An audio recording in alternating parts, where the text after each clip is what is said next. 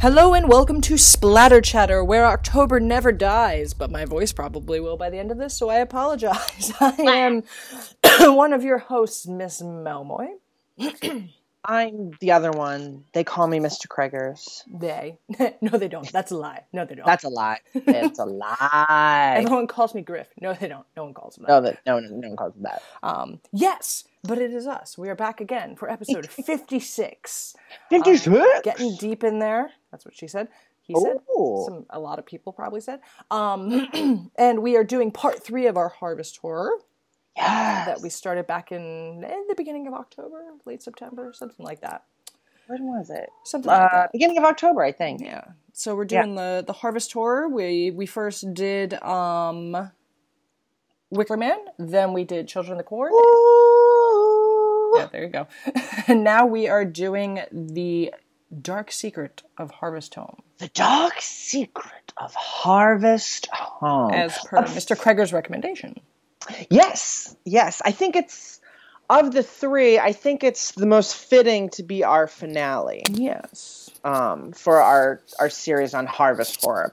Which I was kind of thinking, like, I love this idea, and there's plenty of other harvest horror out there, so maybe it could be something that happens again next year Yeah. During the Um, next harvest. during the next harvest. Um, but yes, as Miss Mel was saying, that is correct. Tonight is the Dark Secret of Harvest Home. Um, per my recommendation. Um, for those of you that watched it uh, beforehand, if you did, um, I hope you rather enjoyed it. For those of you that didn't, go check it out because it's a weird ass movie. it's a weird ass movie. It's very 70s. It's very 70s, and it's probably going to be really difficult for you to follow along if you haven't seen it. Some like some movies that we talk about, I feel like you can get the gist of it. Yeah. You know, when we're reviewing it, but this one is this one is different. It's from the 70s and it's a mini series, so there's a lot going on. Yeah. And it was based on a book. That's right.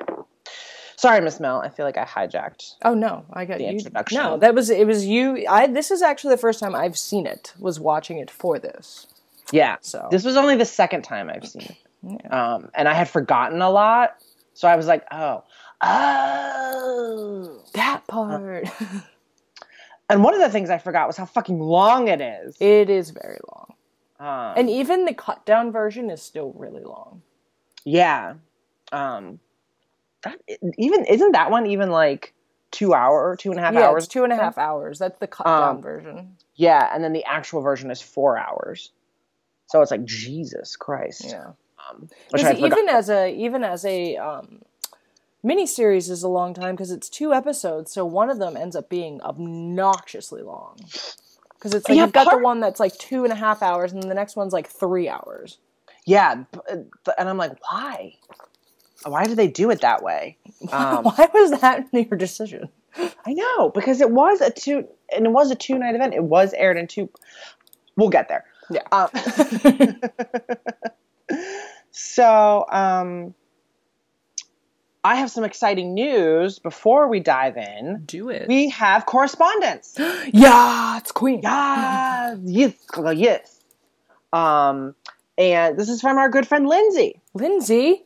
Who we hadn't heard from in a minute. She's back. She's back. She's back in action. She's looking chic. She's looking very sexy. There's a lot of fur involved. You know, it's the nice, it's the fall trend. Yeah, huge heels. Um, and she's brought along her good friend Shondell. Throwback. Throwback. it's just because I saw this tweet where someone was like, I feel as though Niecy Nash should be put on Mount Rushmore. Yeah. And, And her I've good never friend identified Shondell. with anything stronger in the last decade of my life. They So- need to put her good friend Shondell up there too, though. But like lower down on Mount Rushmore. My good friend Shondell. before she was stabbed in the face by Zayday Williams. That was the only good part of that show. Was Niecy Nash. Two great seasons of her, and then the rest of the garbage that surrounded her. I will call my supervisor to call the authorities. Call the authorities. Can't we just call 911? You need to call 1 866 Security. Oh boy. Mm-hmm. anyway, now that we've lost about 20 listeners, that nonsense, um, we have another email from Lindsay. I'm going to get to it right now. Go for it. Lindsay says, Hi, Splatter Chatter. Catching up on the last three or four episodes or so, and have two things I was wondering about. You mentioned the new Halloween song being very good, and obviously the original is a classic. What other horror songs would you consider classic? Boy. Um, then she has a second question. Should I read the second question, or should we answer the first question and then the second question? We can answer the first question first. Okay. Easier. So her first question, yes. What other horror songs do we consider classic? Uh, obviously, it's not a song, but the Chi Chi Ha Ha's.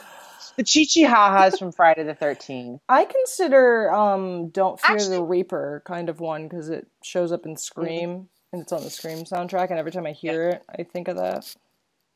I know it's not original, but No, but you could argue yeah, the um the Nightmare on Elm Street theme is pretty gonna say that, recognizable. yeah. Rec- recognizable. Um, recognize ball. I've recognizable. Recognize these balls. Um, Oh boy, so like yeah, interestingly, I feel like the, the the big three of the slashers has something Yeah. related that has been sort of imprinted on horror culture. yeah. Um, I think. I mean, I guess you could argue some of the music from Wicker Man. some of the music from Wicker Man uh, definitely has taken on a cult life. Um, we talked about that. I'm like looking over, You're looking. I can always tell when you're looking at your shelf. not even my horror movies. Truly classic. Oh, um, Psycho. Oh yeah, In the shower. We watched that before going to Bates Motel. We did. I mean, how could how I I couldn't let us go to Bates Motel without watching Psycho. know. We napped and then watched Psycho. hmm hmm hmm We still couldn't convince our friend Jamie to come with us, even though she loves Psycho. She wouldn't come to the haunt. no. Um, what else? We're gonna remember. I'm gonna remember when it's three I in the know, morning. it's gonna be like halfway through the episode, and then I'll be like, Oh! "Wait, um, oh, it's not at the same level as like the Halloween theme, but um, and Carrie when the blood comes down, yeah, that's like a big, a big thing. Yeah, it's interesting because I feel like it is the the sort of '80s slashers that sort of, for whatever reason, just had very and it, maybe it's because you've got these villains that are almost like you know super villains, right? And they come with their own theme music. I think that's a big part of it. Oh, in- interesting. Yeah. Yeah, it's like Darth Vader's theme, but like you know Yeah. slashers. That's really good. And I Um, think that's part of why. Yeah. anything else? I feel like there's like some small tunes in Poltergeist that you could recognize by ear. Maybe the opening of Exorcist a little bit. The opening of the other. Oh, um, Ave Satani from the Yes, there you go. From the Omen, that's a big one. Yeah. Yeah, I, th- I feel like that's the one that was like lodged in my brain. Like you should remember this. There's big one. something. Yeah. Yeah. what is that? So yeah, so maybe Oh, and obviously, uh, Bette Midler's rendition of "I Put a Spell on You," from Hocus Pocus, a huge horror staple. a huge horror staple. Um, probably even greater than the Halloween theme. yes. if we're being honest with ourselves. And of course, we're always honest here on Splatter Chatter. It's a very real podcast. Oh yes. All right. Now, okay. So hopefully that answers your first question, Lindsay. Now, she also says um, in this last part of her email also, since Miss Mel loves Children of the Corn more than Mr. Kreger's, is there things in horror you disagree on? Keep up the creep, Lindsay. Thanks, Lindsay. Trying to think. Is there anything? Here's the question though: Is you have you honestly disagreed, or have you just like? Is there points where you just you're like, yeah, whatever. Yeah, yeah, yeah. Me too, me too. Um, Mhm. Well, okay. To be clear, I don't hate Children of the Corn. no, it's not like Craig was like, "This is my least favorite movie ever," and I Yeah. hate when you make me watch it. Yeah, I just don't I have a weird I attachment carry as much affection for it. No, it. I just have a weird attachment to it, and I think it's because of the seasonality of it. I like Mhm. watching it in the summer and watching the Um, little Amish children go nuts. things in horror that we disagree on. Craig is Craigers is more interested in creature features than I think I am at times. You like a good creature feature? Yeah, I don't dislike It's- them. It's just it's not. Yeah. If I was given the option, I wouldn't go with a creature feature. Yeah, I feel like we we we're gonna find more things like that. And Where, fuck like, this um, guy. He thinks. Where like uh, we're we're going to be going head to head on things about anything in a although who Oh, knows? maybe. well, okay. Uh oh, here it comes. I do not like Taissa Farmiga, and I feel like you do, right? I I I liked her a lot in The Nun. she annoyed the shit out of me in American Horror Story. In Yeah. Coven, I did not hate her. In AHS, In The Nun, I actually thought she did a pretty good job.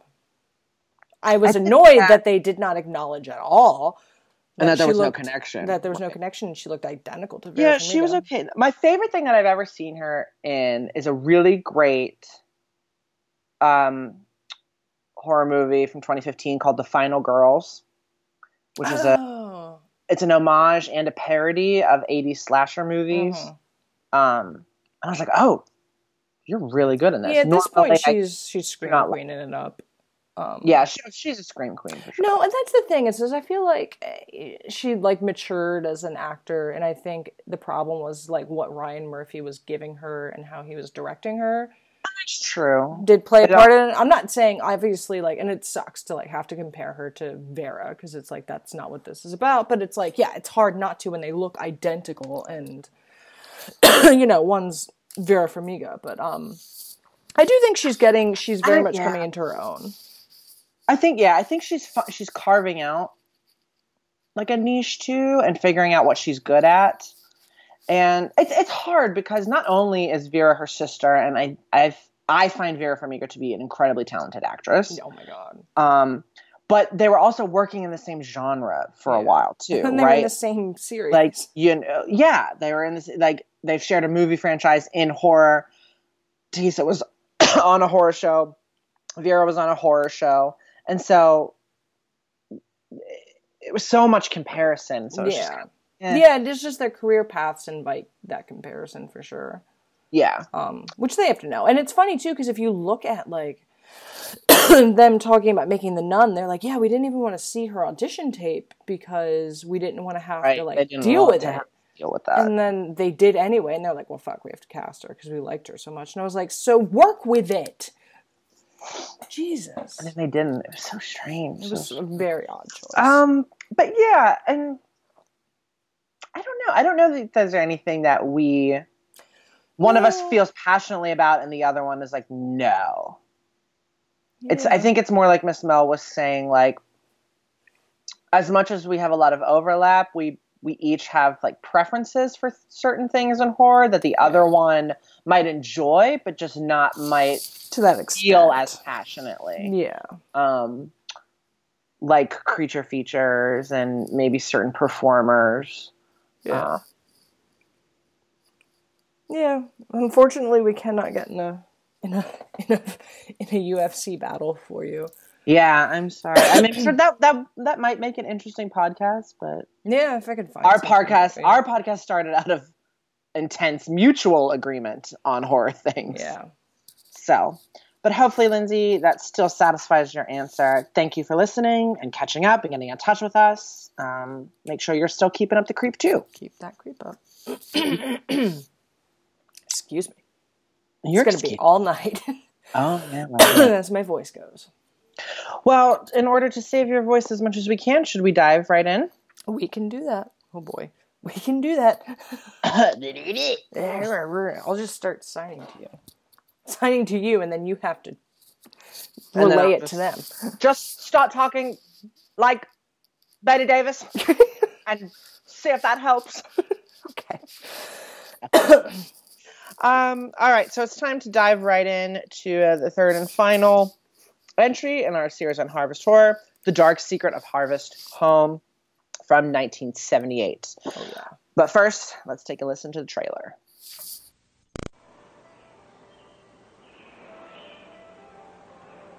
The Constantine family has come to New England to get away from the evils of city living. Beth, it's a Flemish landscape. Is this your land? Yeah? How come you don't use machinery? Against the ways. Religious ways? No, just tradition. It's fantastic and almost 200 years old. Wouldn't it be fun to fix up a place like this? You've got the house. I've been told you got a young one. Yes. The coon could use some new bloodlines. Gray 70. Why is this one on unhallowed ground? Some folks got long noses. But the Constantines will discover evils they never knew existed. The killing that sheep with a sickle? And that demented kid smearing blood all over Worthy's face. Do you want me to believe that you accept this local voodoo? Let's get Kate and get out here. No, this is where I belong. This is my home. Rosanna Arquette, Bette Davis, and David Ackroyd are haunted by the dark secret of Harvest Home. Yay, trailer. So, Oh boy. The Dark Secret of Harvest Home. Um, I figure we'll maybe do a little background and then kind of Yeah. dive in. Okay. it's this is going to be really interesting because it's really long. It's long as shit. It's really convoluted. It's almost four hours. Yeah, it's the longest thing we've ever talked about solo. Yeah. So, but it's probably not going to be the longest episode, interestingly enough. But anyway, so the Dark Secret of Harvest Home was what is considered now one of the ultimate event television um, moments from the 1970s, right? Um, we, d- we don't see too much of this anymore, and um, it was it was sort of phased out really by the time that I was you know we were growing up. There wasn't you didn't see too much of this, but for a long time in the 70s and even into the 80s, miniseries were hot commodities on television, and they were major major events when they were on. Everybody, that's what everybody watched. You know, if you didn't, if you missed it, you were You- you're fucked. You, you were fucked and you were out of the loop. And The Dark Secret of Harvest Home was one of these sort of ultimate event 70s miniseries. Um, for this one in particular, a lot of kids were not allowed to watch this one. Um, if you, I, well, I guess nowadays you could probably find discussions on Reddit. I remember in early college when I first saw this movie on IM going on the IMDb message boards, people talking about, oh yeah, I was a kid and I was whatever, however old in 1978, and my parents wouldn't let me watch this because the church sent home a letter saying not to let children watch it. Um, and that, and then a lot of other people have chimed in. Like there are stories about this. Like that was actually relatively common. Um, uh, Catholic schools and private schools and, and churches sending home letters to the congregation, like warning families that this movie was not appropriate for families or children to watch. That's Um, interesting. Yeah, and, and actually wasn't even allowed to be shown in Boston. Um, In Boston. yeah, it was completely banned in the entire city, which, you know, uh, the thing is, guys,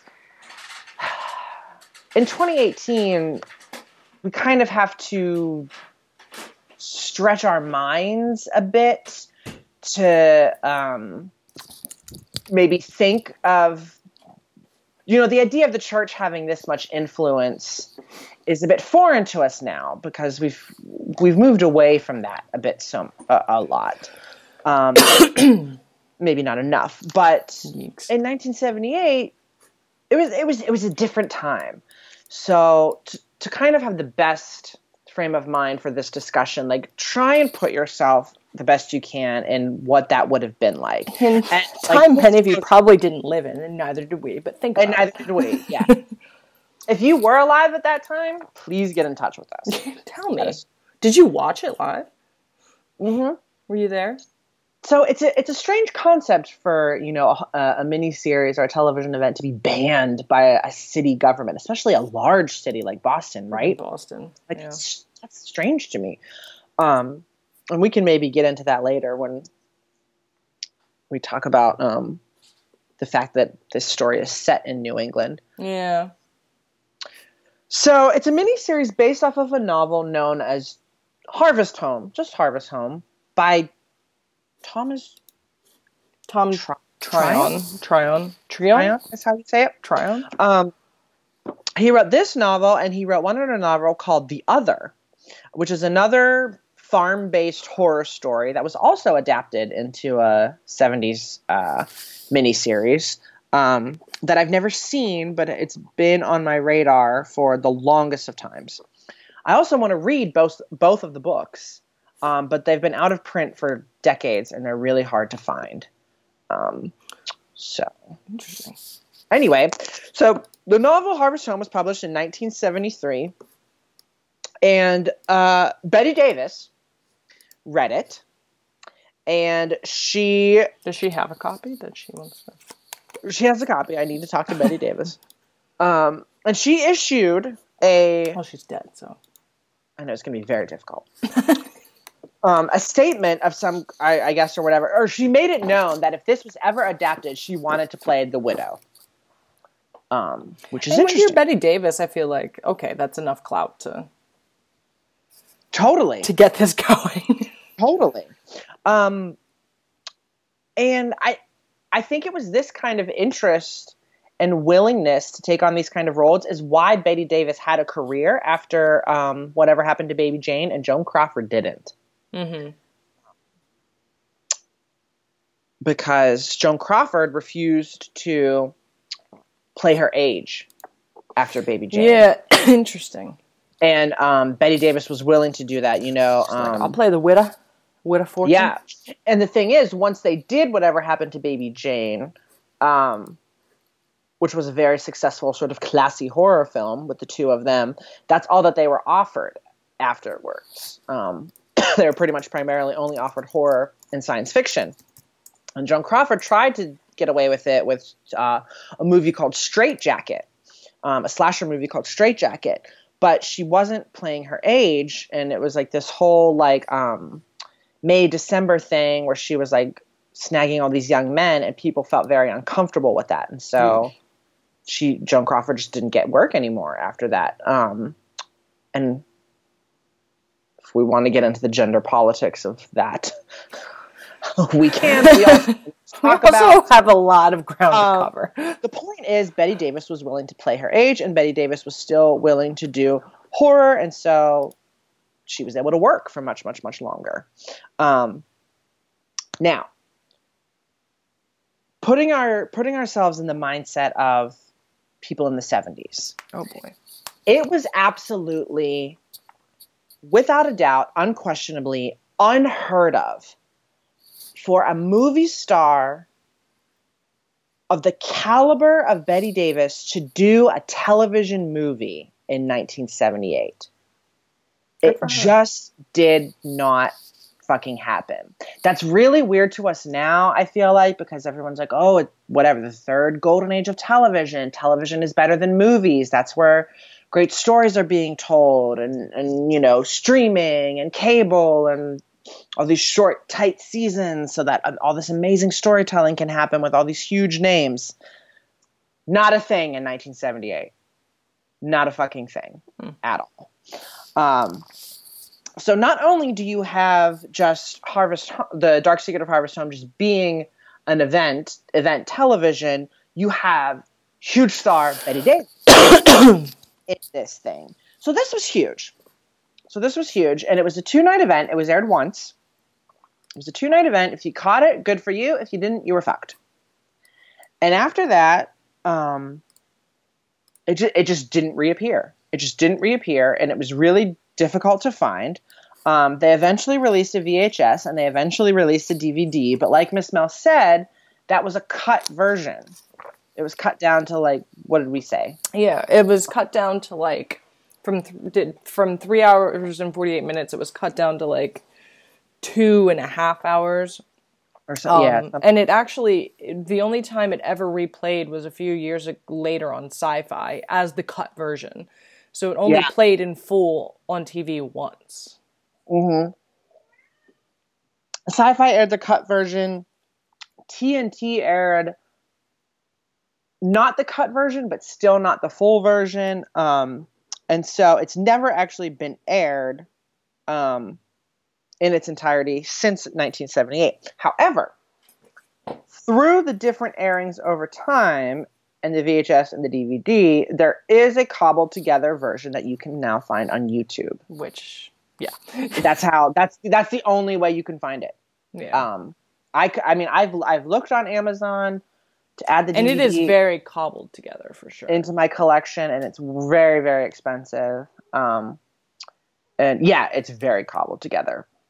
There's a I've seen it. There's like a there's one account that has it in the two parts, and then there's one account that has it all together. I would suggest two parts to make life easier for yourself. Yeah, and you get the thematic, and you get the sense of like where it would have been cut back in the day. Um, so, so that's a little bit of uh, just just kind of like putting us in the mindset, getting us um, sort of understanding like as if we were there maybe in 1978, Yeah. uh, and it was time to to to watch The Dark Secret of Harvest Home. Um, maybe some quick notes about uh, the cast, or do we want to do like a quick plot summary, um, or like premise maybe first, and then we could do the, prem- cast? premise first and then the cast. Like we'll introduce the. Okay, the I feel like I've been rambling. Do well, I can't talk a ton. Um, so we're gonna I'm we need we need to work out some sort of like signal. No, it's fine. Yeah, the um, choking is the signal. yeah, no, we can go over a um a quick plot summary before we dive into the recap. Um, Yeah. Okay. But basically, the premise of this is, as all good horror movies and, and those sorts of things start, a white family moves to a new place. um, the Constantines um, move out of their, their city home, um, which, you know, is rugged and, you know, crime and all that sorts of stuff. And they're fighting and stuff. So they move, they decide to, to move out into the country. Um, to um the what is it Corn, cor- Cornwall Coombe. Cornwall I was like it's not cornhole coombe Cornwall coombe I keep on I keep wanting to say Cornwallis for some reason. no I know I got coombe because everyone calls it the coombe the Coombe. yeah. um but, but uh Cornwall coombe out in the rural parts of New England um they they buy a house out there and they become part of this very rural farming community um and uh, Nick, the father, starts to realize while they're out there that um, things are not quite what they seem at the Coombe. And the very welcoming and benevolent widow Fortune um, might have some some dark machinations. Ooh, a dark secret, would you say? Dark secret, some might say. Some might say. And going from that, as we said, Bette Davis played Widow Fortune. Bette Tell Davis played more. the Widow Fortune. Um, of of course. Yeah, because she said she needed to. she, because she said she needed to, she demanded to play it, she was willing to play it. She plays the Widow Fortune. Um, and all of her Bette Davis glory. This was like peak 70s Bette Davis speech pattern Mm-hmm, for sure. This lent itself so well to that. That's like the thing, like when you, if you ever watch um, older drag queens, hmm th- when they're sort of doing that, a lot of them do that like quintessential Bette Davis voice. Yeah. And like most people think, oh, it's it's whatever happened to Baby Jane, you Mhm. know, because that's when Bette Davis is at her most campy for the the queer community. But th- I think they're really channeling Dark Secret of Harvest Home And maybe Because- even realize it. without even realizing it, because that is when she is at her most peak. Bette Davis. Bette Davis. Yeah, no, for sure. Yeah. So, um, yeah. So she leads the fray as the Widow Fortune, and you know, top billing and they blow up her face on all the posters and what have you.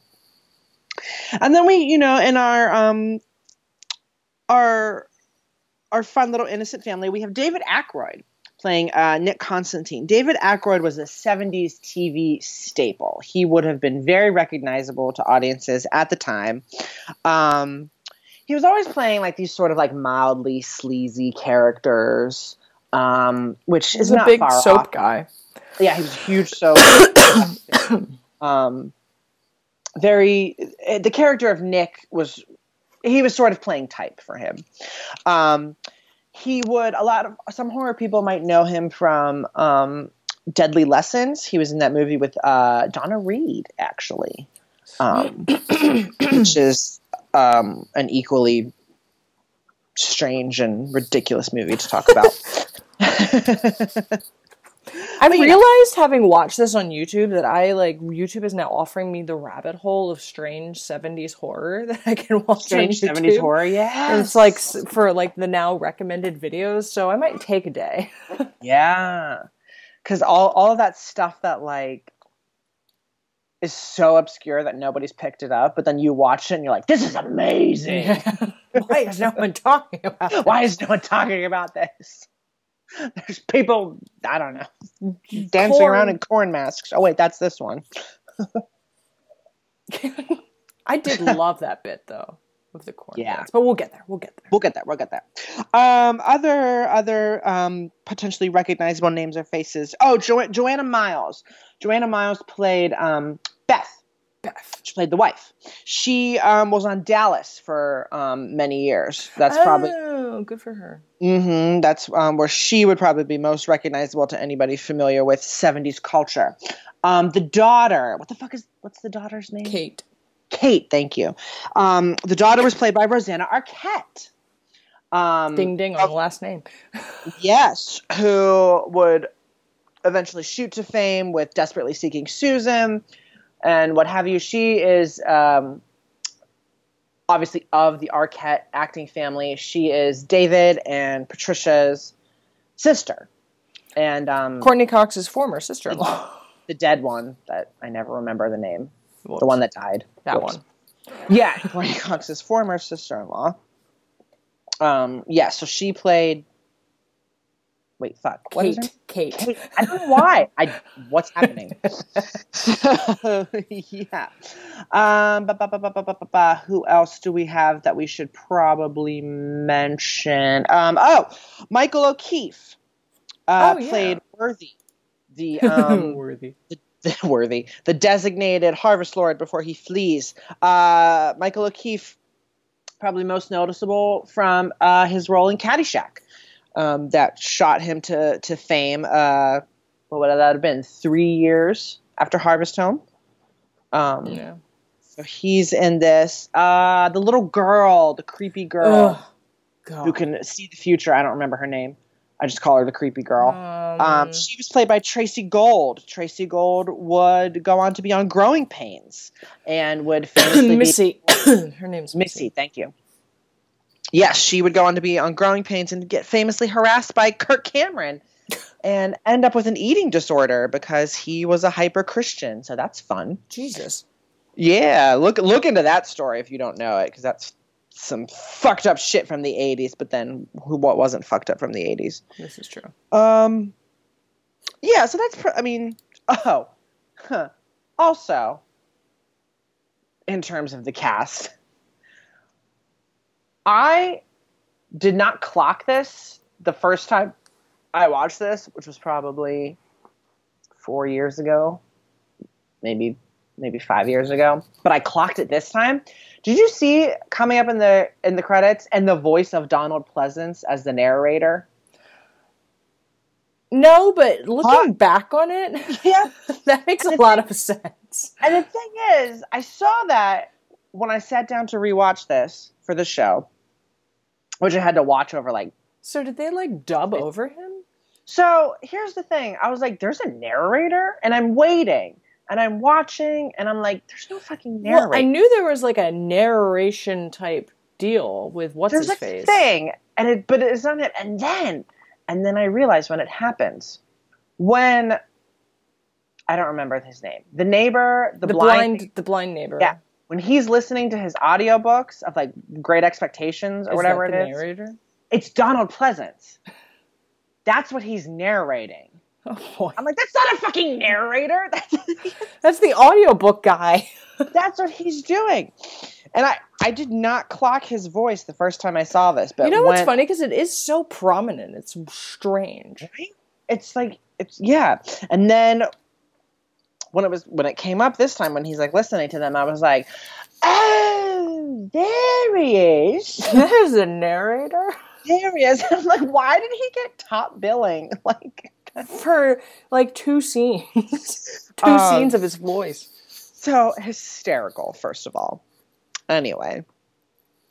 Um so that's probably all that we need to mention about the cast. Nice. There's other recognizable names from the 70s uh, renee auberjonois um, linda marsh um, but we can we can start sort of diving into a proper recap now Nice. uh, how's how are you what's your voice situation do you we will find out. okay Are you? Would you like me to go? Would you? Like oh i i yes i thought you meant oh let me let me try this Oh no. Well, we'll we'll see, but we'll go. We'll go and we'll see. It'll be an adventure for all of us, as Well, this look- was an adventure for the Constantine Listen. family. listen Well, look and listen. So, indeed, this begins kind of, I guess, with a little bit of a prologue yeah because we start at Harvest Home, mm-hmm. where uh, plowing or wait is it plowing day or planting I day have no idea. It is. It is plowing day. Planting Plowing. day is second. Okay. It's plowing like, day. thousand holidays in the span of like three months, so I don't. Yeah, I know know. it's ridiculous. It's plowing day. They're plowing, as one does. There's this house that is left abandoned, um, and people are coming by. People are interested in it, and um, the widow. It's widow. The widow. Yeah, oh yeah. Widow. Okay, can we talk about the fact that it's set in Connecticut, but all their accents are Maine accents? Yeah, I don't. It's. There's just a lot going on in this. I've got a couple of those things myself to throw out as we go along. but uh, the widow Davis is talking about the house and how um, she's she's not going to get the widow Davis. Jesus Christ, the widow Fortune. I think we should call her the widow Davis from now on. I don't know where that came from. That just fell so out so easy. Bette Davis was so convincing. Davis. That's great. Uh, the Widow Fortune is talking about the house and how um it, it has to go to the right owner. Um, It can't go to just anybody. Was this was th- was this connected to the Grace? What's her nuts thing? I don't. I, Or was this just somebody abandoned the house or died or something? I could not. I could not tell. couldn't- I can't figure out like who this house belonged to. It belonged to someone who no longer owns it. And Yeah. people are interested in it, but they don't want to bring anyone into their community. Clearly, like you get that vibe. Um, without you know, the widow Davis says, "No, fuck." The widow Fortune says, "Fuck me." I'm fine with it. I think we should just do it. um, says it has to go to the right owner, and when the right owner comes along, she'll know. And they they have this dramatic thing. Cut to the Constantines in like, Boston or something, some city. Oh no! Don't you don't you remember? It's it's Manhattan. It's man. Oh, is it man? because it, it comes up with the title card. It goes Manhattan, and then underneath it, it comes in New York. Oh, And it's like, oh, oh, oh, it's not Manhattan, Ohio. Thank you. I didn't get that from seeing the Empire State Building and the skyline. saying the word oh Manhattan. um, yes, so they're in New York. They live in a small apartment. Uh, they, you know, there's a lot of crime because it's 70s New York and 70s Manhattan was really shitty and seedy. Yeah. Um, and uh, Nick and Beth. we get that. Oh, sorry. well, what?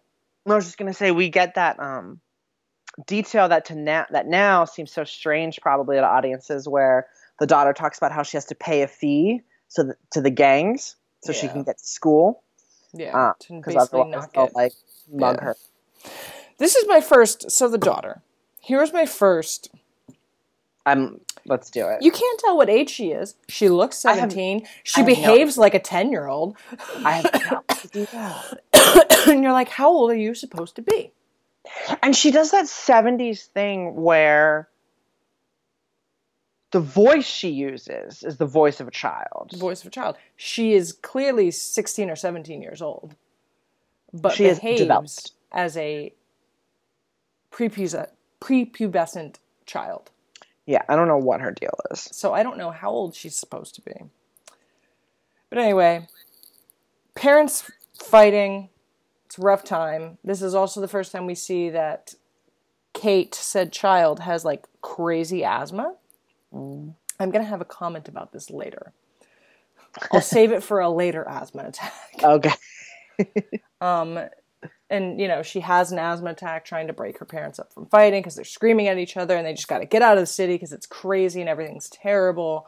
Um, and then they go out of the city to a reading of a, a will and estate beth's father grandfather passed away left them some money. On their way back they come through That moment where she's like, Daddy, are we rich now? and he's like well we're comfortable. Well, yeah. um, and on their way back they go she- oh, sorry. Well, no. What? Keep going. Then um, the uh, Beth is like, "What are we gonna do with the money, uh, Nick?" And it's like, "It's your money. Why Yeah. is he is deciding?" It was inherited to Uh-uh. you. But then, like, there's that whole thing where she's like at her psychiatrist. She like lives at her Oh yeah, psychiatrist. she's obsessed with her. in the first like 30 minutes of this movie. And she's like, I just want to submit to him. And he won't let me. And I feel like the psychiatrist is like, Can you not? Psychiatrist is a mondo lesbian, so Yeah, she's a huge. um. so, yeah, you were saying. Well, yeah. So they're driving home. They drive through Cornwall Coombe, and they're Mhm. like, "This place is the shit." They like it. They see there's a house for sale, but like they're told it's not really super available. But the locals seem nice with their farming, and it's great, and everything's awesome. They go back into the city. A couple days later, they get a phone call. Hey, the house is still available. And they're like, fuck yeah, let's do it. And then there's this dramatic shot of the widow and like her buddies, like with their dramatic as they hang up the phone because it's like, okay. The, like the slow hang hangout. yeah, and it's like, oh man, shit, they're planning something. Um, so they move to Cornwall Coombe and tell us what happens next. So, so they move to Cornwall Coombe and they move into the new house, you know, the, the same house from the prologue, of, of course. What if it was just a different? Oh, we have a different house completely different house. And they move in, and um, what? So, so Nick's Nick is uh Nick is an he's an illustrator. He's he was an illustrator at um some sort of Manhattan. I think it was like an advertising thing. It's not really important. And now he's well, he actually he quits his job before they like get this opportunity of moving to the house Yeah, because I guess that was a point And, of like- contention between them. and like all the money, yeah, and like part of the drama in their marriage or whatever. But anyway, he's like, all right, well, I'm gonna take this opportunity and um, I'm gonna do like a, a coffee table book um, of like sketches of this like quaint little Connecticut town that we've found. And the publisher's like, cool, great, super into it. Can you also find like a ghost story? a local something or other to spice up the coffee table book. And he's like, Great, I'm on it. Um and so they start adjusting to life in the coombe, as it's called by the locals. Um uh, Kate and Beth are becoming involved fairly easily. Um, Nick is Nick is a bit more of of an outsider. Um, he starts becoming intrigued. He's sensing that there's some secrets in the town. He's sensing that there's some lies that people aren't, um, are, you know, maybe are giving half truths. And he starts um, becoming interested in this mysterious story a- around a woman, uh, a young girl by the name of Grace Aberdeen Oh boy, or Evergreen. This was... I feel like they kept going back and forth. I'm pretty sure it's Aberdeen. I can't though. tell what. I can't. Those Maine accents. Those Maine were- accents in Connecticut. In Connecticut. Okay, cool. You were saying you feel like this. Oh, with the, the well, no. So it's going to end up being super convoluted. The the It's Gracie so, thing. I still, I still don't think I fully understand what happened to Grace Aberdeen. I, I understand pieces of it. yeah, I'm like oh, the the narrative and how we're given the narrative is like all out of order. So whatever. Yeah. Um. Anywho, so and and so he he first becomes piqued in this the story of Grace Aberdeen because he notices a headstone for her outside of the Coombs Cemetery. Um, she wasn't so she wasn't buried on holy ground. Which is what he says, which seemed kind of out of character for him. It did, didn't it? He Like, was like, "She's not buried on hallowed ground." I was like, "Nick, yeah, but like the Constantines don't strike me as particularly religious. yeah." I was like, "Why do you suddenly care?" yeah it's very interesting um and so he's like oh that's kind of whatever and he he makes a sketch of it and i feel like he wouldn't have become so interested if it weren't for like that scene Mm-hmm. like two scenes later where like a bunch of people are just hanging out and no one is talking about grace aberdeen or anything they're just kind of chatting and then the widow just bursts in and she's like grace brought on the drought You're like, "I don't. It's Thanksgiving." it's like no one was talking about her. It's like there's all these people here that are town. What are you doing? They're like playing Parcheesi and hanging out. And she just comes in and announces it, comes bursting in. She's like, it was Grace." and then Harlan leaves. Yeah. it's like, what the fuck's happening? Uh, Oh boy. so Nick is like, oh, okay. So Nick kind of takes it upon himself to like interview people and go digging for secrets. And the and the honestly, the yes, the Miss Mel is right. The Grace plot gets very confusing. Um, so we discovered that she was the Corn Maiden at one point. Now,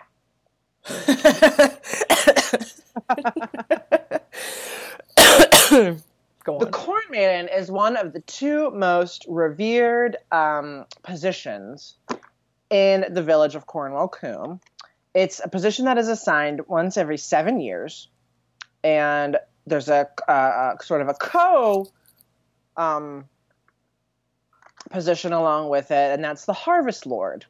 And so, one's always a man, one's always a woman, and it's you know sort of like a um like a like a miss you know like a pageant something or whatever but like colonial village Some style straight farm bullshit.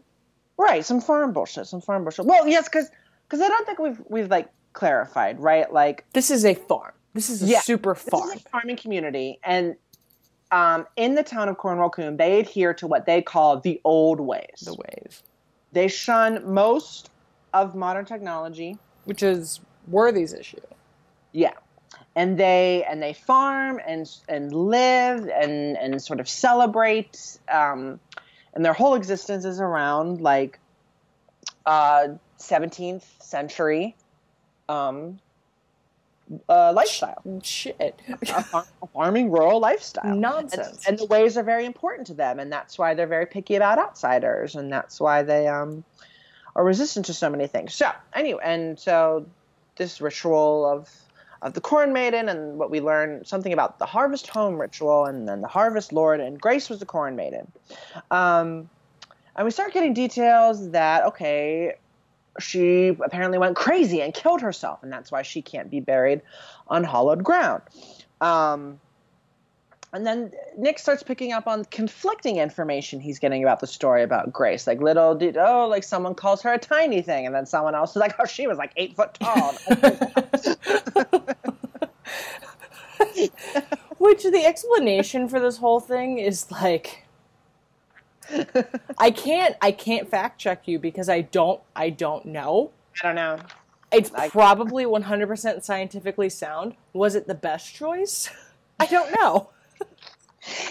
It was a choice. It was a choice. it was a choice. Um, right. So yeah, and so and, and Nick's getting some some resistance, some pushback, right? Like, yeah, okay, so the town has their ways, they've got the old ways, but they're not unfriendly. They're still very welcoming. Mhm. Um, but you know, they're the, they're the newbies. They're still the outsiders. You you can't be you don't just get to hop right into the inner circle. Um and and Nick's having some trouble with that, and he kind of is. He's going over and he's talking to the couple next door, or across the field. The I don't know, whatever. it's a farm. It's a farm. Um, and and they're another couple, and they're not. We get the impression that they're also like they've lived in the coombe for many years, but I don't think they were like originals either. Like they're not Yeah. quite but they're not quite modern. Like they still dress kind of chill. Um, the husband is blind, and I, I honestly don't remember their names. Well, she wasn't the wife. She was born there, Oh. but then she was raised outside of. yes, and then she came back Yeah, with the which is their connection. Yeah, so she was born there yeah, and she yes. left. She will never stop reminding you yeah that she was born in the coombe because um, How could I forget? Because she says it like eighteen times. Yeah, because Nick always goes to her when he wants to complain about something, and she's like, "You forget I was born here," and he was like, Oh. "Okay, great." But you grew up in the real world, so can we? Yeah. So eventually, I, I don't know how they, came, but they came back. But yeah, that was their that was their deal. Right. You good, point. Thank you. Thank you. Yeah. So they're so he's kind of he kind of like goes to them as like his like go tos. Um, but still they're they're they're being very welcomed in the town. The widow is like excited about having new bloodlines in the town. Yeah, she keeps saying like, "new blood, new blood." new blood, new blood, and they're they mention that they're Greek, and she's like, okay, sure. Yeah, uh, she she says she's like, "We work with what we can get" or something like that. Yeah, it's, it's still vaguely racist. but it's like, oh, we're gonna laugh it off. Yeah. So and so and so this is all. It's it's kind of it's it's what you would imagine. Part one of the miniseries. It's all exposition, right, guys? Yeah. It's we're establishing characters, we're establishing dynamics and threads, and what are the relationships, and what exactly does it mean that the coombe adheres to the old ways. And so all of this is happening. And another important thing we need to mention about Cornwall Coombe is that um, it has a very interesting hierarchy. And what Nick comes to slowly understand is that Cornwall Coombe is a matriarchal society. Yeah. Um, and it, it might not appear that way at first, but it is. Um, Which really gets in the way of Beth's plans to just, you know, subjugate herself to, Yeah. to Right. Nick. to Nick. Um, and that, even if not directly, is a source of like subtextual conflict, right? Yeah. Um, and so you know, there's a there's a town pastor and stuff or and what have you, but he's not really the one in charge. It's really sort of um, the widow fortune because she's like the mayor and the real estate agent. She has no actual title. She's just everywhere. no, she's like the quasi sheriff bitch. She's like Grace running around- calls the blight. Yeah, she's like mom calls the blight, running around in her like um sort of very like J.C. Penney Yeah. widow like It's like, what do you think a widow would look like? Like this.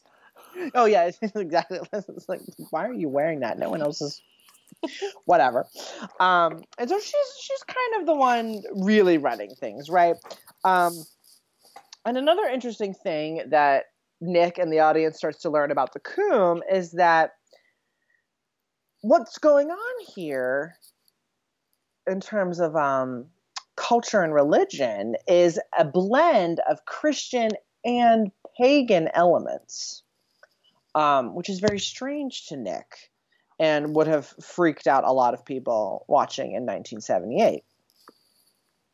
So, so all this is going on, and um, and Nick is learning about Grace, and he starts hearing things that yet, oh, she was flaunting herself around town, and she was like a little. She was showing her lower ankle to every Tom, She Tom, was- and other Tom in the in our village. village. yeah.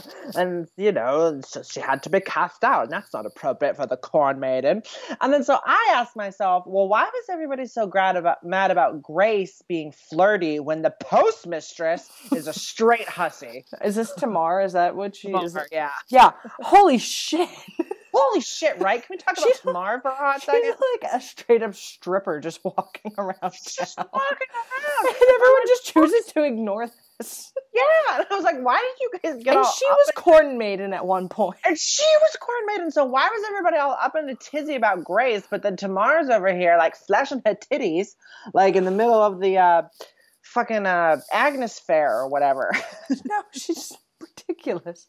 You know, and it's interesting looking back on Tamar and like Missy and stuff and like understanding finally like what that deal was. Like after you get to It the is end, interesting. Like you're like, oh, I get okay, I see what happened. Like when you find out Tamar was corn maiden and you're like, oh, Yeah. I get it. No, Tamar's straight up like a siren. She is, she is, because she instantly starts making eyes and trying to seduce Nick. Yeah.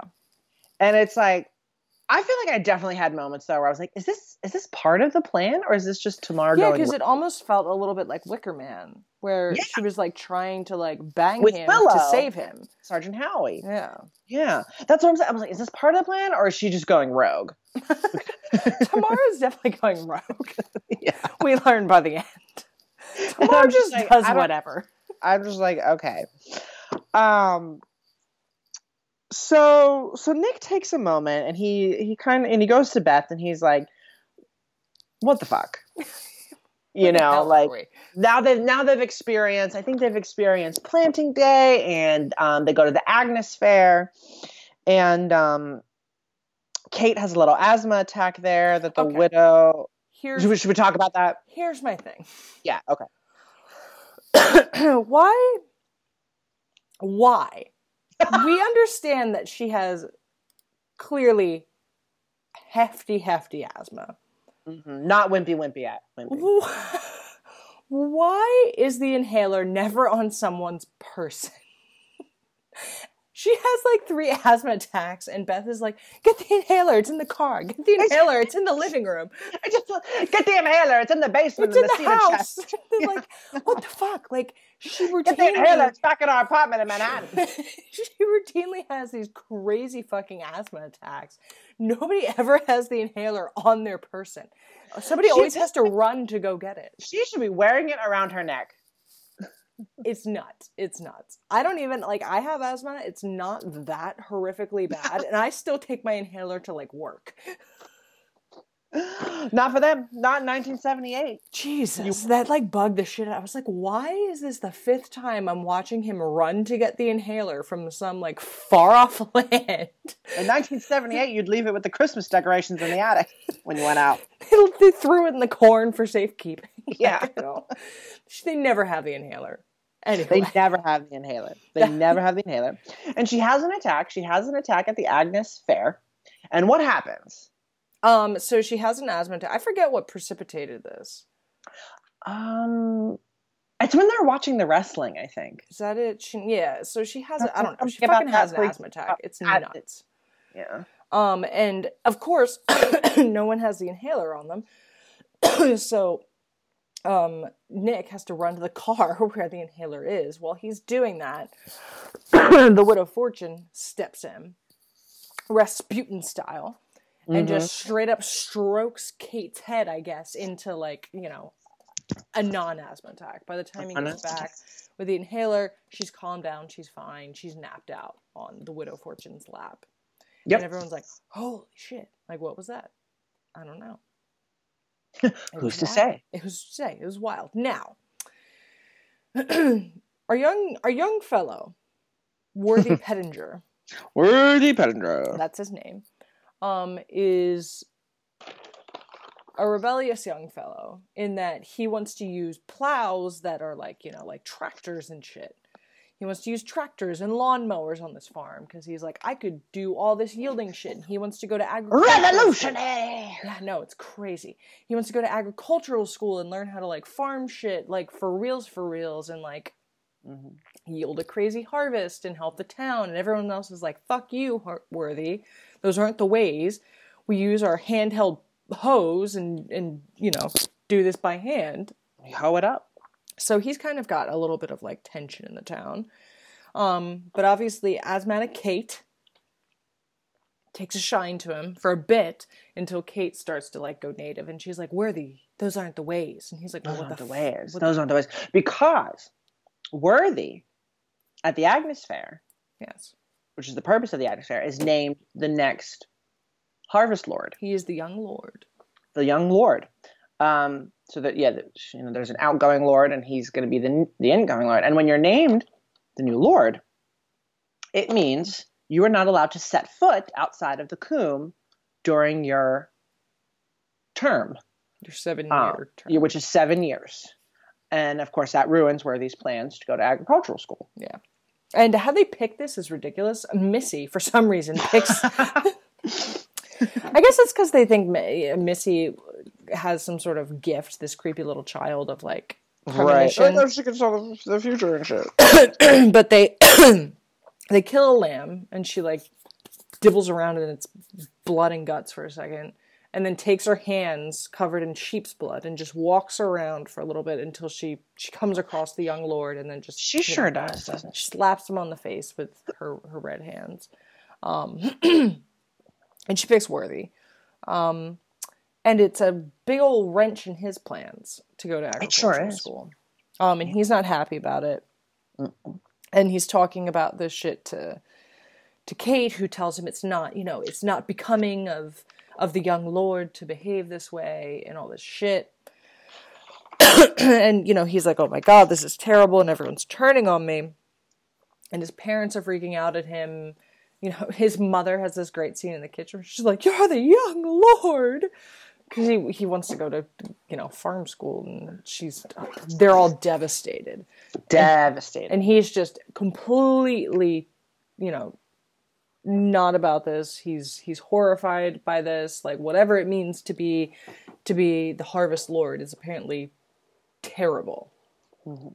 Um to to worthy at least um right. To the rest of the town, it's a huge honor. yeah so he's like flipping out in town he's running into church and saying bullshit and then running out of church That's the best. That's the um best. so it's it's causing a whole kerfluffle It's causing a whole kerfluffle. Um, his his angst, which is which is justified, as we'll come to learn. yeah. um. now, meanwhile, we've got Nick, who's trying to to um kind of do that thing. He's like, "Am am I the crazy one here?" you know, like he goes to Beth and he's like, you know, after the the Agnes thing, and he's like, a little girl with blood and all this. Stuff. He's like, are you like, are, are you kidding? This is this is a bit too much for us. And I love her justification, Beth's justification about why she's like into it, and she's like, well, I'm a preacher's daughter. She's like, what? okay What? this should be this should be your whatever. um so there so Nick's trying to like make the best of it cuz he sees that his wife and his daughter are like into it or whatever. He can't deny the fact that the widow Davis, the widow Fortune helped his daughter with the asthma attack. Um, they get her a horse for like a reward for surviving asthma, I guess. Uh, she just has a horse she just has a horse as her reward. I just assumed because it was the 70s and that's what all girls wanted. She was a horse chick. She was a horse chick. The OG horse chicks were born in the 70s. Yeah, no. It was Uh, a big time for horses.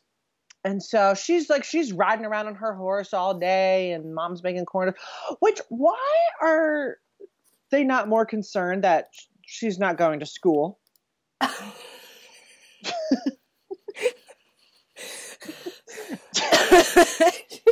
you answer that for me? I think here's my answer to you is because this takes place during the summer.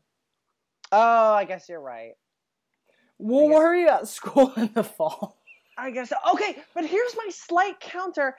He asks Bette Davis about. He's like, "Well, where do the kids go to school?" And she's like, "Oh, there is no school." she's like, "There's a high school over in whatever, In Saxony. but no one, no one in Saxony, but no one goes there."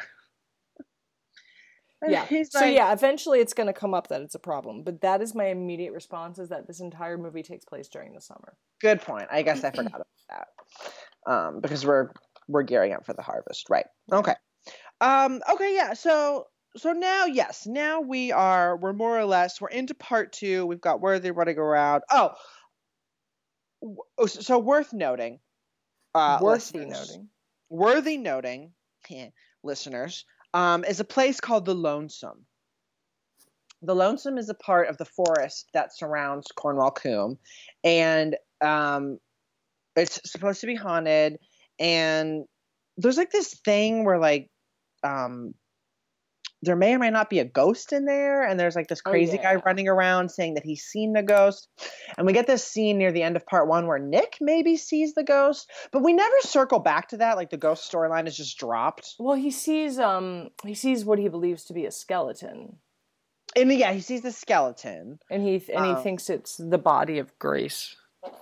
Right of grace um and that, For that's, some reason, he that he something happened that. to her in the lonesome or whatever and he's he kind of like sort of makes an accusation at the widow because she's like really the one who like something about the souls he says like she's the charge of all the souls in the coombe or whatever um and then there's like these there's these grumpy moonshiners that also live in the lonesome and The Grumpy Moonshiners confused the fuck out of me because I was like, I'm so confused whose side are they on? Like, who are they?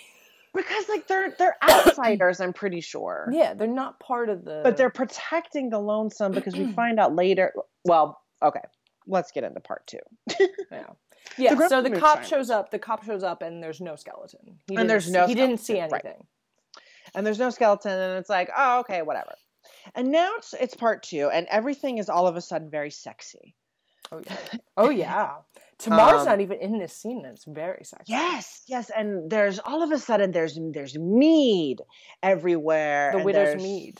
you know everybody's very um you know the widow brings over some uh, elixir for the constantines and they're and they're abiding in it and they're they're starting to be drawn to each other in a way that they haven't been for a long time right there's this reoccurring thing about um they haven't been intimate with each other for a long time nick has actually based on the conversations with the psychiatrist in part one he's he's been with another woman Oh, and and so they're they're coming back to each other they're drinking this elixir and um, there's that the awesome. dance scene. I fucking Okay, love the okay. dance scene. yeah, the dance scene but like right before the dance scene when he's like beth you know they're like looking longingly at each Yeah. other on the porch or whatever and then she's like i'll be waiting for you in like her sexy demon voice we should all aspire to a sexy demon voice to entice our partners. I was like, this is amazing. I did not remember that from the first time I watched it. And I was like, what happened? if you don't know what to do, just channel Beth's sexy demon voice. Oh my God. my it'll win. It'll win them over every time. or or summon dancers into your backyard. Summon dancers, right, Summon right, okay. corn dancers. They're having the elixir. Beth is suddenly very randy now. She goes upstairs to get ready for Nick, and then and then what happens? Nick is still outside, and then what happens, Miss Mel? Nick is transfixed out on their their little patch of. Looks like they have a little corn patch outside.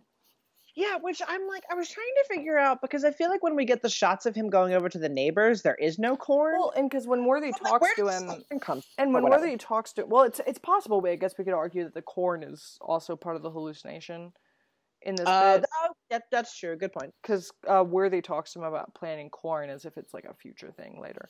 Um, but yeah, there's a little cornfield in their backyard, and out pops these two like fucking bohunk Swan Lake dancers. um, it's obviously meant to be, you know, the Harvest Lord and the Corn Maiden. Right. And they're dancing. We can't see their faces though. Their faces are obscured and they're dancing and it's nuts. It's like it's like Wicker Man levels of nuts. Very Wicker Man. like it's Mhm. insane and it's it's such a, it's so great. Which this movie, this miniseries, whatever, echoes the Wicker Man in many ways. Yeah. Oh yeah. So, you know, they're dancing, they're doing their thing. He's just like just watching. Like he's just he's got no he's got a expressionless face on that face of his. He sure does. He's got nothing Uh, to say. But it's like it's like I feel like he would have a larger reaction than just Yeah, the no, sort he of just like kinda- expressionless. He just kind of like Oh. like like he's a high guy staring at like a spider weaving its web a little bit, you know? Like that's what's happening. He's going into the Spider Verse. Oh my god, that looks so good. Also, complete tangent. I don't not want to see Detective Pikachu. Yep. right? it's a weird feeling. Anyway, so the dancers dance for a little bit, um, and it's you know it's a sensual dance between the 2 of Mhm. them, and you know all this stuff, and they dance away into the corn Just off into the corn. to do whatever they're gonna do. My favorite is that there's like um you know that, that you might see at a farm stuff or whatever there's like two patches of corn with a path in between but they don't take the path They they, go go, into into, the the corn They're in the corn and they disappear into the night. yeah Um, that's pretty at which amazing. point he goes back upstairs and you know right and 1970s stuff happens. Yes 70s some 70s stuff happens some some stupid stuff went down. i don't know It's still like my favorite Family Guy bit ever. yeah I don't know. Some stupid stuff went down. stuff. Anyway, so yeah. anyway um So right so they oh sorry well, go no. ahead. So that happens. that happens. Um, yeah, they finally reconnected, and it's very precious. Um, With the demon voice and everything. But there's still lots of tension there, perhaps even um, more tension than there was back in Manhattan. You know, because then Beth sees that Nick has these sort of unflattering sketches that he's been working on, right? Mhm. For the coffee table book. And he's becoming very vested in this like ghost story angle um, for many reasons now. He's, you know, and so she sees his like very sort of like Stranger Things, shadow monstery nightmare drawings of New England terror, and they have like a little tiff. Um, and then uh, Nick ends uh, finds himself as he continues his investigation in the lair of the postal hoe, Tamar, Tamar, the postal hoe, the local siren. the local siren, um, and her creepy daughter, um, creepy girl. What's her name? You Missy, told me. Missy. Missy. Missy, I cannot remember could not remember her name. And Missy and um Tamar is making further advances and Nick kind of gives in. Not kind of, he does. um um she's and so as Tamar is like getting ready to mount him that is what happened now. we hear Missy start screaming from outside, and so they come rushing out, and she's going, "Big knife, big knife," um, for whatever reason. and then then here's Kate, um, riding around on her horse, not in school, and oh right, it's summertime, whatever. yeah. I, I I burst that bubble a little bit. Yeah, it's okay. It's okay. And then Kate, uh, or the, well, then a chicken scares Kate's horse, and there's almost a terrible accident. And Daddy, Daddy, save me! You're 17. She's a fucking adult. You're you're a grown ass woman. Um, and so Nick goes and and he, and he saves her real quick, and it's kind of like read, or I read this scene as like this was like a punishment for Nick Mm-hmm. for having like given into Tamar, but I don't know because I don't know if that was part of the plan or once again if Tamar was going rogue. And then meanwhile, Missy's trying to warn people of shit. Like, And Missy's trying to warn people of shit, and it's no one's really listening. Um, and so there's no horse related accident, but as soon as Kate is off the horse, she has another asthma attack. because of course. And of course, no one has the inhaler on their person. Gone. So he picks her up, and like for some reason, she becomes an instant rag doll. and and then he rushes her back to the house and comes inside. He's like, Beth, and she's like, get the inhaler. It's you know, It's uh, fucking who knows. it's locked in the washing machine downstairs. I don't know why I'm doing the Bette Davis voice but I just It's it fits. any excuse to do the Bette Davis voice. And so, um, Nick has them call the doctor and the fire department. Sure. He says call the doctor and the fire department. and the firefighters or whatever. That's literally what he says. And they come, and it's the laziest doctor in the world. They've got that breathing thing on her or whatever. The, the, the thing, the Yeah. nebulizer. Yeah. And it doesn't work, so the doctor just gives up, and Kate dies. Kate straight up dies. Kate straight up dies. And it's very devastating for Nick, but Beth is like, nope. And she runs outside and she gets the Widow Fortune. Yeah. And the Widow Fortune does what, Miss Mel? So she bursts in like a and she can, and she goes, Grace Aberdeen was the plight of she often lets us know that before she takes a scalpel. Um, this has a name, a medical name. Yeah, a isn't this thing a trache tracheotomy. Tracheotomy. Basically, she cuts a an incision right at the base of um, uh, Kate's neck, and then takes a tube and then breathes directly into her trachea, essentially to give her oxygen because the um, nebulizer was not doing the trick. And then eventually, she starts breathing again. Everything's great. I get the assumption, like from what I get at this point on, is that this kind of like, for whatever reason, cured her because she does not have another asthma attack after this point. right. Despite Which the fact that there are moments when she 100% should have asthma attacks based on. So after this, there is no asthma attack after this little tracheotomy or whatever you call it. But yeah, Mhm. she comes in and she makes a little incision, puffs some air into her throat, and uh, Kate is back to continue to be a confusing age for all of us. Um, To just and Beth's very like, "Oh my god, it's great. I'm not even going to question it. Whatever." Um, Nick is a little bit like, "What the fuck just happened?" about all of Mhm. it. Um, and throughout this whole scene, he's got lipstick smeared all over yeah, he's mouth. got lipstick all over his face, and he's super sweaty. It's ridiculous. Um, so yeah, the whole thing is bizarre as hell.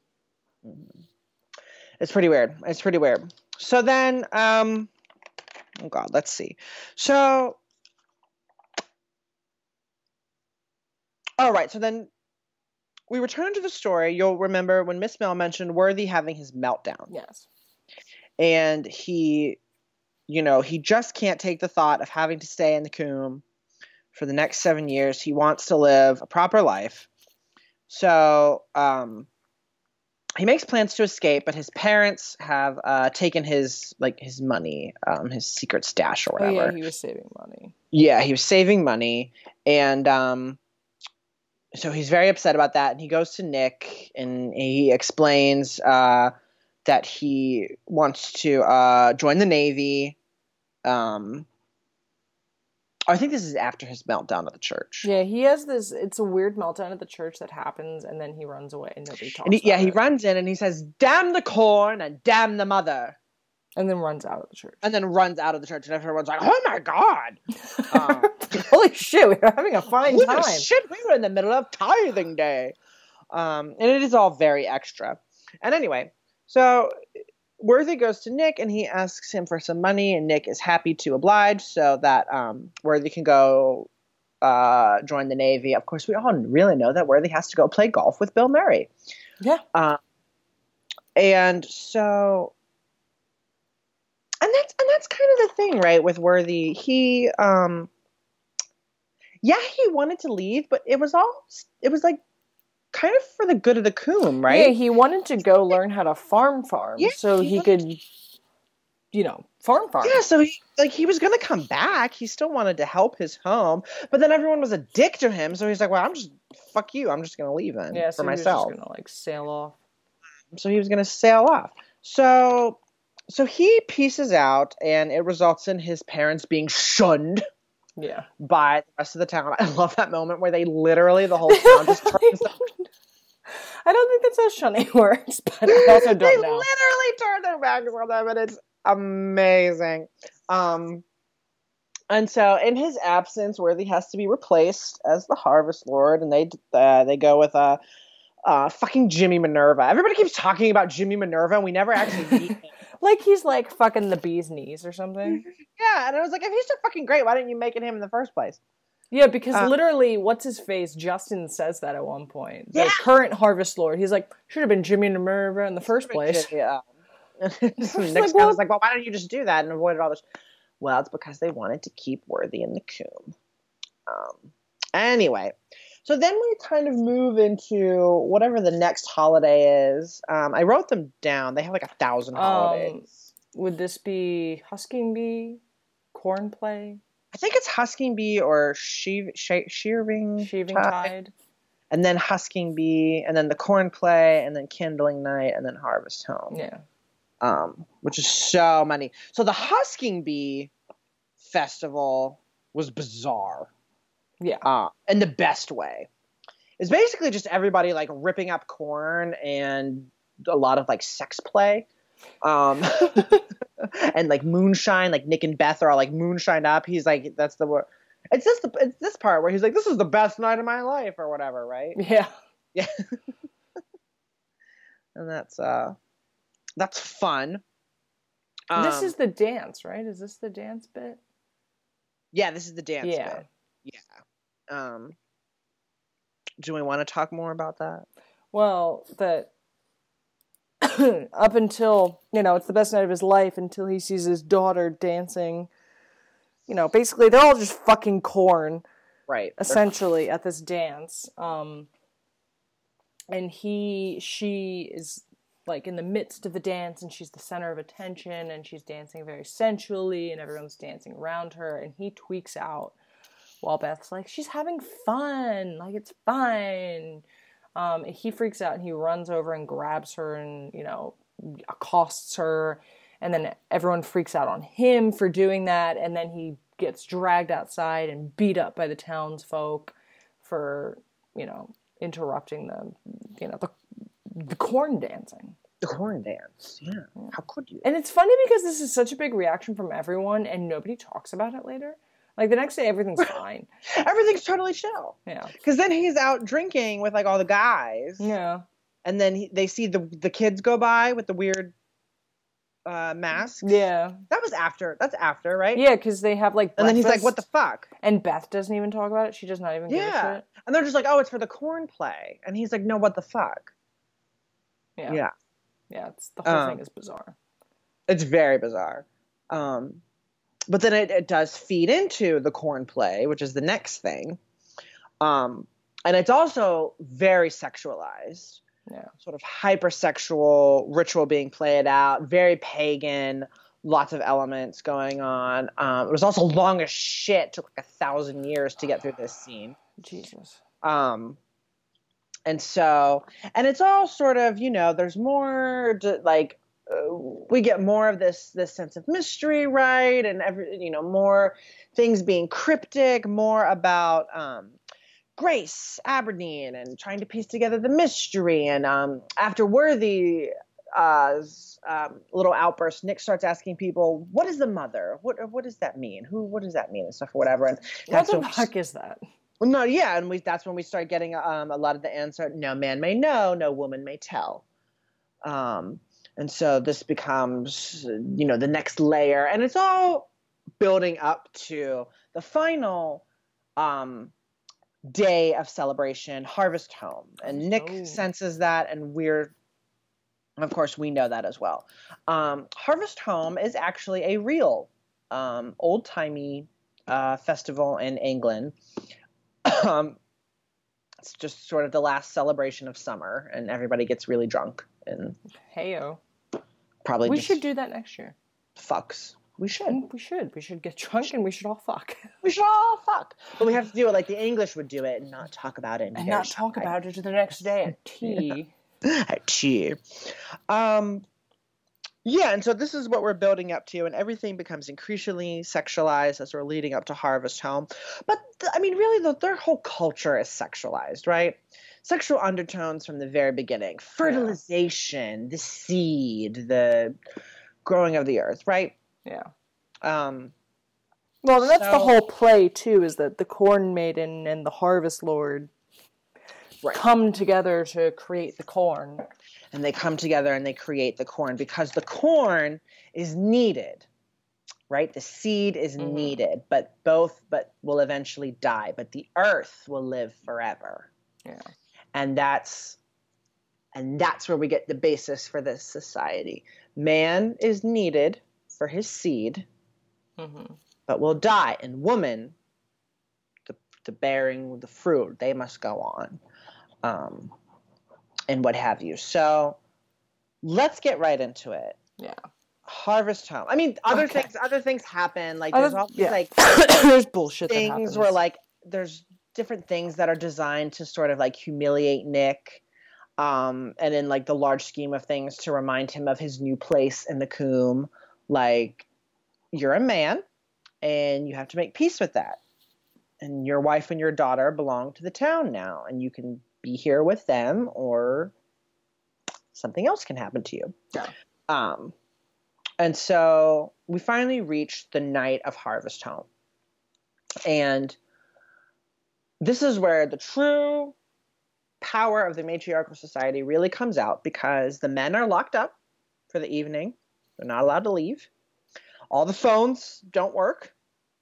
Um, the cars are gone. I don't know how they manage all this shit, but they do. Yeah, no, who who the fuck took the cars away in the I'm middle right, of the day? Where are they? Yeah, they say they're behind the barn or some shit. It's like, Where are all the keys? The men know that, then whatever. Um, and so, and all the women go out to the lonesome in the woods, um, which we find out is a protected ground. It's sacred ground, and that's kind of what the grumpy moonshiners do. They they keep people away from it. Um, and they're going to have their meeting, and Nick is unwilling to to let this just happen. So, what does he do, Miss Mel? So he breaks out of this little because he goes across the street to talk to blind neighbor man Yes. about this whole ordeal, where it's which, which is where he learns the car. Because okay, there's crazy man in the woods right. was taken basically. He was found. He was sickly. His tongue was cut out. All this other stuff. We learn. Well, we don't learn. We know from the second this happens, but Nick learns that um, the widow and her her fellow compatriots have cut out his tongue to prevent him from spilling the secrets. So he decides he's going to go and you know get his car and get his daughters and get tongue dude. I forget his name. Jack. I think Jack. Um, and go to the cops and Or John. town. So when he goes to get his car, realizes it's gone, the keys are gone. He goes across the street to blind neighbor, who explains, "Yeah, like we're all we have to stay indoors. There's a curfew tonight. Men aren't allowed to go out. The cars are all locked up." And he explains that he takes off his glasses, and you know you see his his blinded eyes, and he explains that he was blinded by the widow and the women after he attempted to go see what happens at Harvest Home. He didn't mm-hmm. actually see what happened, which is why he is still mostly Because- intact. No man may know. Yeah. No woman may tell. Yeah. So he is caught trying to see, and they blind him in response, and he just kind of accepts that this is life from this point on. And he tries to tell Nick this, and Nick is like, fuck this. And he runs off to where the women are gathered for Harvest Home. Mhm. Yeah. Because hubris. Yes. So the women, where did they He could have. He could have just stayed and listened to Donald Pleasence with the blind Yeah, it was a great, you know, I I love to listen to audiobooks. I don't I want to know where all the women get these white shawl cloak things. Right. Like, are you manufacturing them all year round? Do you It's like it's like them? have you ever seen that thing? And it's like, who makes the robes for the KKK? Yeah. Who makes the robes for the Harvest Home bitches? Who makes the home for the Harvest Home bitches? Because they're all Nope. these white robes. And there's there's tons of white robes. And they're dancing around, and we learn what happens to the previous Harvest Lord when he reaches the end of his seven year term. Right. Which is that he is Sexed- dispatched. Sexed to He's death. sexed. He's sexed, and then he is sliced and diced. Okay.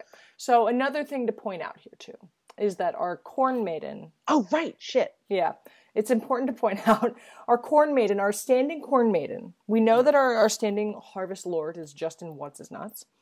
um, our standing corn maiden Sophie, before the night of the thing, kills herself. And Hmm. she's saying to Justin before this, she was like, I can't do it. I love you and I can't do it. And yada yada. And we're like, you. what the fuck does this mean? I don't know. We don't know.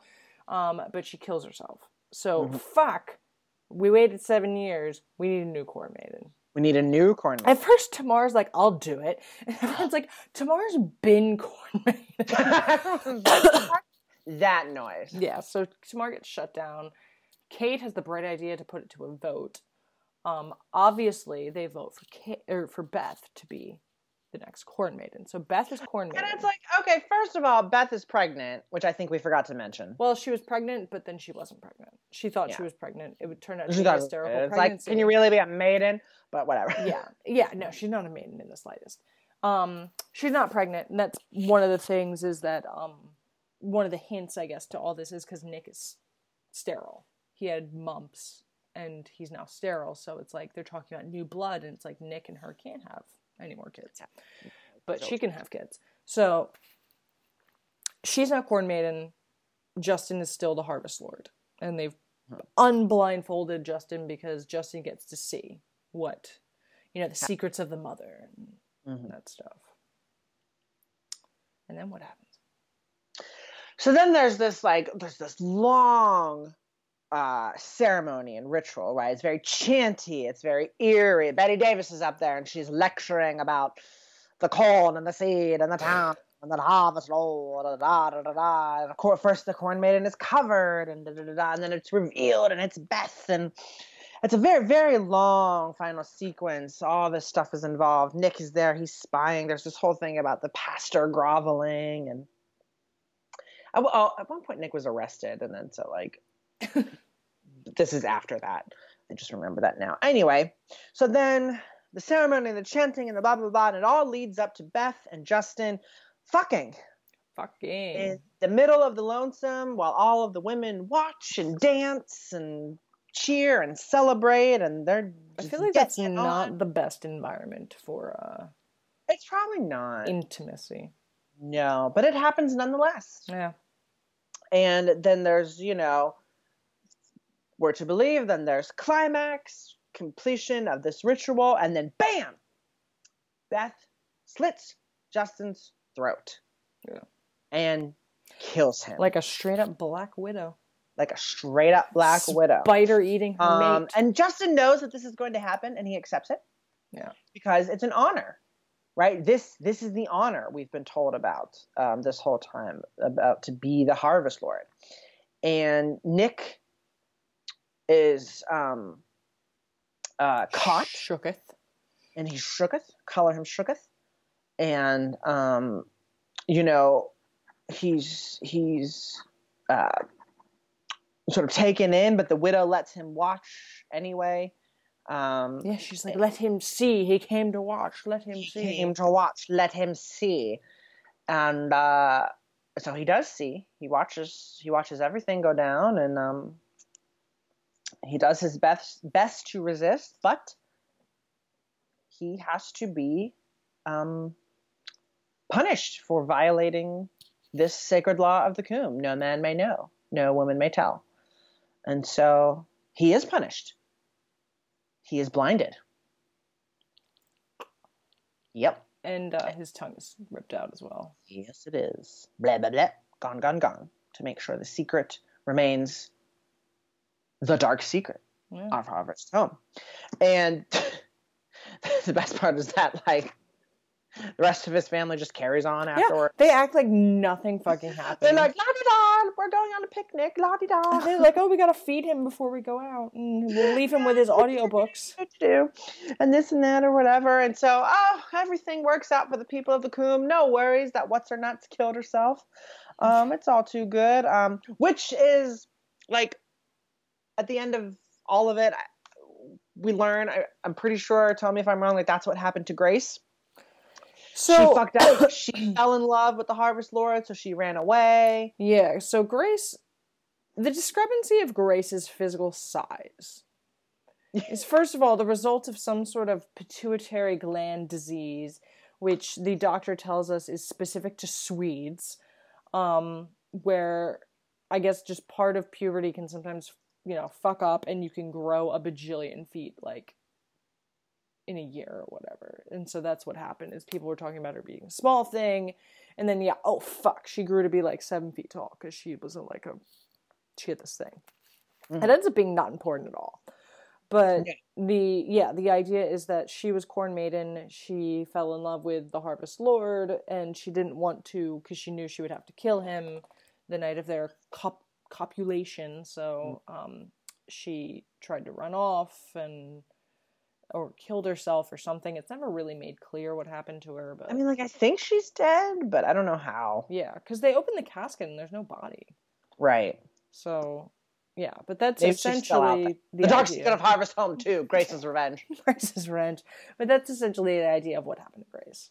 Is that she either killed herself or was killed by the Coombe for disobedience or took off into the wilds of Right.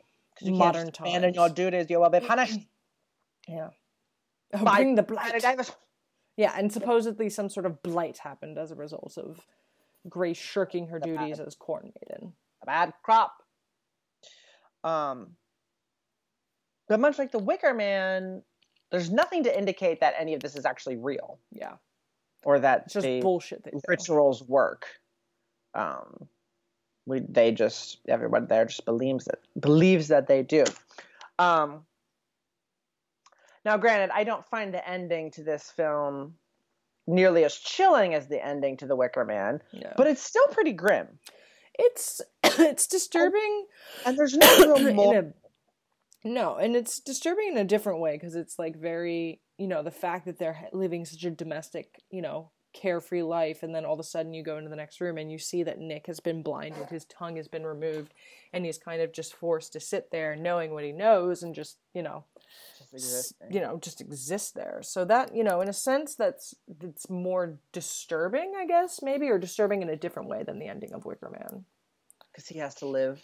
Yeah, he has to live all with all the this trauma. Yeah, Yeah, you could say, well, at least Howie died yeah, in The Wicker yeah, That's a, eh, it's an interesting point. yeah.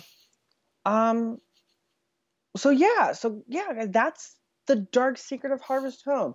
It's a really, I think, a really interesting miniseries and a really interesting look into 70s horror. And one thing I think it does well is it kind of blends the best of sort of like the idea of Salem's Lot, where you're digging into like the Mhm. town folk and the seedy underbelly of a town.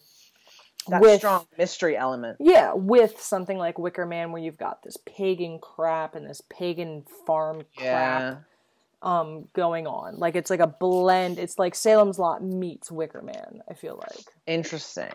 And now that you mentioned Salem's Lot, um, because Stephen King said that this movie was in his head when he wrote Children of the Corn, Yeah, there you the go. short story. Yeah, Um, uh, I don't know if it, the movie was in his head or if he had read the book. he's he's talked about the book before because he's talked about But- the book. Yeah, maybe. Okay, so it might have been he read the book and he was thinking of that when he wrote Children of the Corn. Yeah. I guess because he was talking about how he was like it's not a very super great book, but it's like a very lasting sort of chilling. It leaves an impression with you. Yeah, And you, I mean, you can argue that about the miniseries as well. It's not, I mean, technically, it's very bland. There's no crazy camera work or cinematography. The story is very long and very Yeah. convoluted, but it does stick with you. yeah.